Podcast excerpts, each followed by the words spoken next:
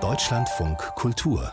Studio 9 Interview das israelische Militär fliegt weiter Luftangriffe gegen Ziele im palästinensischen Gazastreifen. Mindestens 20 Menschen sollen dabei gestorben sein, auch Kinder. Und auch die Hamas und andere militante Gruppen feuern weiter Raketen auf israelische Ziele. Bei diesen Angriffen soll es mindestens zwei Tote gegeben haben. Wir haben Julius von Freitag-Loringhofen bei uns. Er leitet das Büro der Friedrich-Naumann-Stiftung in Israel. Schönen guten Abend. Schönen guten Abend. Israels Premierminister Netanyahu hat heute angekündigt, dass er die Luftangriffe noch einmal intensivieren will. Wie beobachten Sie die Situation im Moment?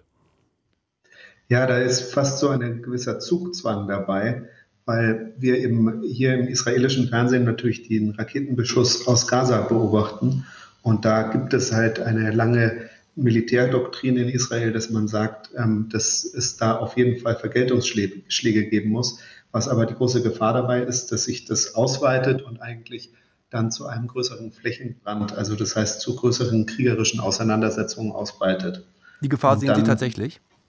Natürlich, und zwar, weil die israelische Regierung unter Netanyahu hat schon angekündigt, dass sie schon über tiefere Militäroperationen, also das heißt dann nicht nur Luftschläge, sondern auch mit Militär in den Gazastreifen ähm, eindringen wollen, um eben Hamas-Stellung zu bekämpfen. Und das ist natürlich dann schon äh, kriegerische Zustände, die es da lange nicht mehr gab.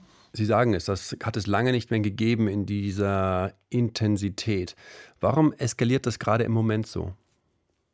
Das ist im Grunde ein Cocktail aus verschiedenen Faktoren, weil zum einen ist es natürlich, dass äh, es praktisch einen, einen schwelenden Konflikt gibt, der ungelöst ist zwischen den Israelis und den Palästinensern.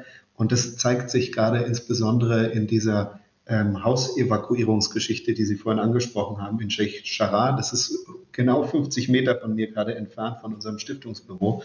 Ähm, und da waren wir heute auch bei Bewohnern, die dort praktisch äh, äh die Wohnung räumen sollen bis zum 1. August.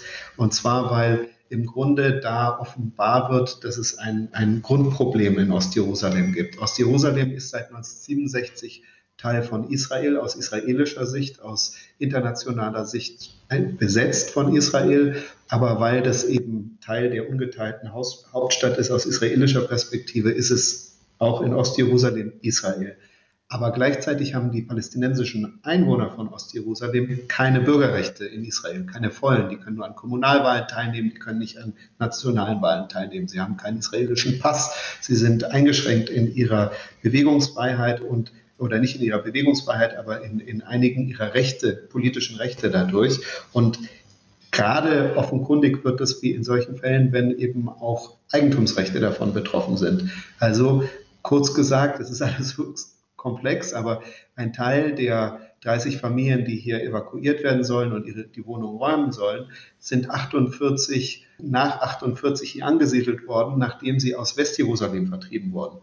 Das heißt, sie sollen jetzt ihre Wohnungen in Ostjerusalem räumen aufgrund von jüdischer Ansprüche auf die Häuser in Ostjerusalem, aber sie können eben auch nicht Ansprüche, gleiche Ansprüche erstellen gegenüber den Häusern, wo sie vorher gewohnt haben, weil die inzwischen jüdische Bewohner haben. Also hohe Komplexität, Scheich Jarrah, damit als äh, Ausdruck dieser, dieses schwelenden Konflikts. Dann als zweites kam dazu, dass gerade im Ramadan natürlich die Bewegungsfreiheit eingeschränkt wurde und das eben auch als Eingriff in die Religionsfreiheit gesehen wurde, als aus Sicherheitsgründen das Damaskus-Tor, also eins der Stadttore von Ostjerusalem geräumt wurde und als der Zugang zum Tempelberg eingeschränkt wurde.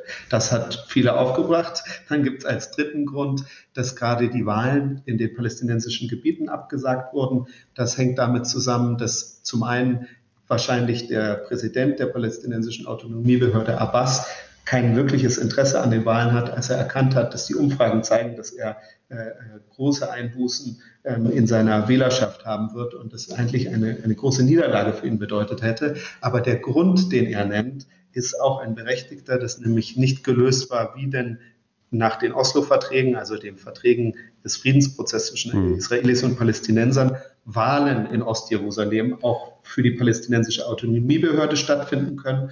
Und da hat natürlich Israel eine Mitverantwortung, weil die Regierung unter Netanyahu zwar gesagt hat, sie mischt sich nicht ein, aber de facto auch das nicht möglich gemacht hat. Also, und dann kommt als letztes vielleicht noch als vierter Faktor dazu, dass ähm, gestern Jerusalem-Tag war und am Jerusalem-Tag wird die Eroberung quasi oder Befreiung, je nachdem, auf welche Seite man steht, durch die israelische Armee von Ostjerusalem 1967 gefeiert. Mhm. Und das hat natürlich eben auch dazu geführt, dass eben auch rechte nationalistische Gruppen in, in Israel praktisch dann noch den, den, den Gegenmob zu den aufgebrachten, frustrierten Palästinensern gebracht haben. Also das heißt, wir haben eine Menge von großen Gründen, die historisch gewachsen sind, aber wir kann sozusagen auch diesen Konflikt bis hinein in die Nachbarschaften erleben, wenn Sie von den Zwangsräumungen sprechen.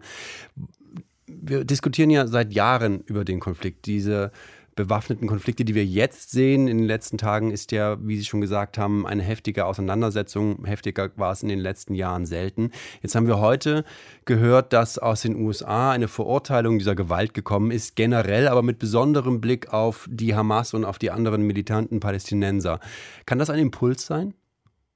Ja, also im Grunde ist die, ist die Antwort richtig und die Antwort kam natürlich aus Deutschland ebenso, dass man zuerst die Gewalt verurteilt und die Auslöser der praktisch militärischen Gewalt, wenn man das so nennen will, war die Hamas mit ihrem Raketenbeschuss. Also Sie haben natürlich auch gesagt, dass die Vergeltungsmaßnahmen in der, der israelischen Luftwaffe inzwischen schon zu mehr Toten geführt haben. Also dass praktisch da eine Spirale der Gewalt leicht entstehen kann. Und wie man das aufhalten kann, da sind die Amerikaner eigentlich sehr spät gekommen, um das zu verurteilen. Also das heißt, der Impuls ist richtig, Gewalt muss verhindert werden, aber man muss eben auch praktisch beiden Seiten eine klare Logik der Deeskalation empfehlen, damit ähm, nicht Vergeltung zu erneuter Vergeltung und zu einer weiteren Aufwiegelung führen kann. Und da ist natürlich ein Akteur wie die islamistische Hamas brandgefährlich, weil die kein Interesse an der Deeskalation haben.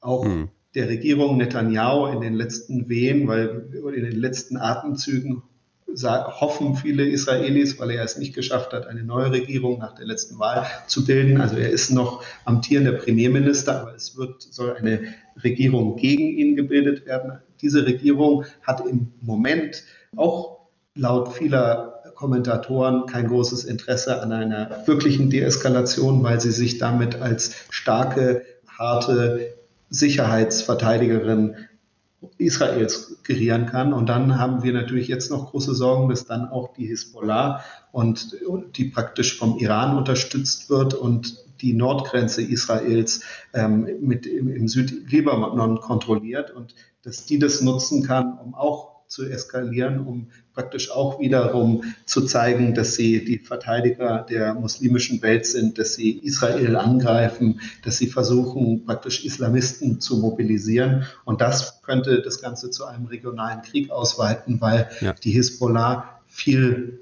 dramatischerische Militärtechnik auch dank iranischer Hilfe hat. Also viele Faktoren auf beiden Seiten, die dazu beitragen, dass wir gerade diese heftigen Auseinandersetzungen zwischen Israel und militanten Palästinensern sehen. Julius von Freitag-Loringhofen von der Friedrich-Naumann-Stiftung in Israel hat das für uns aufgedröselt. Vielen Dank. Ich danke sehr.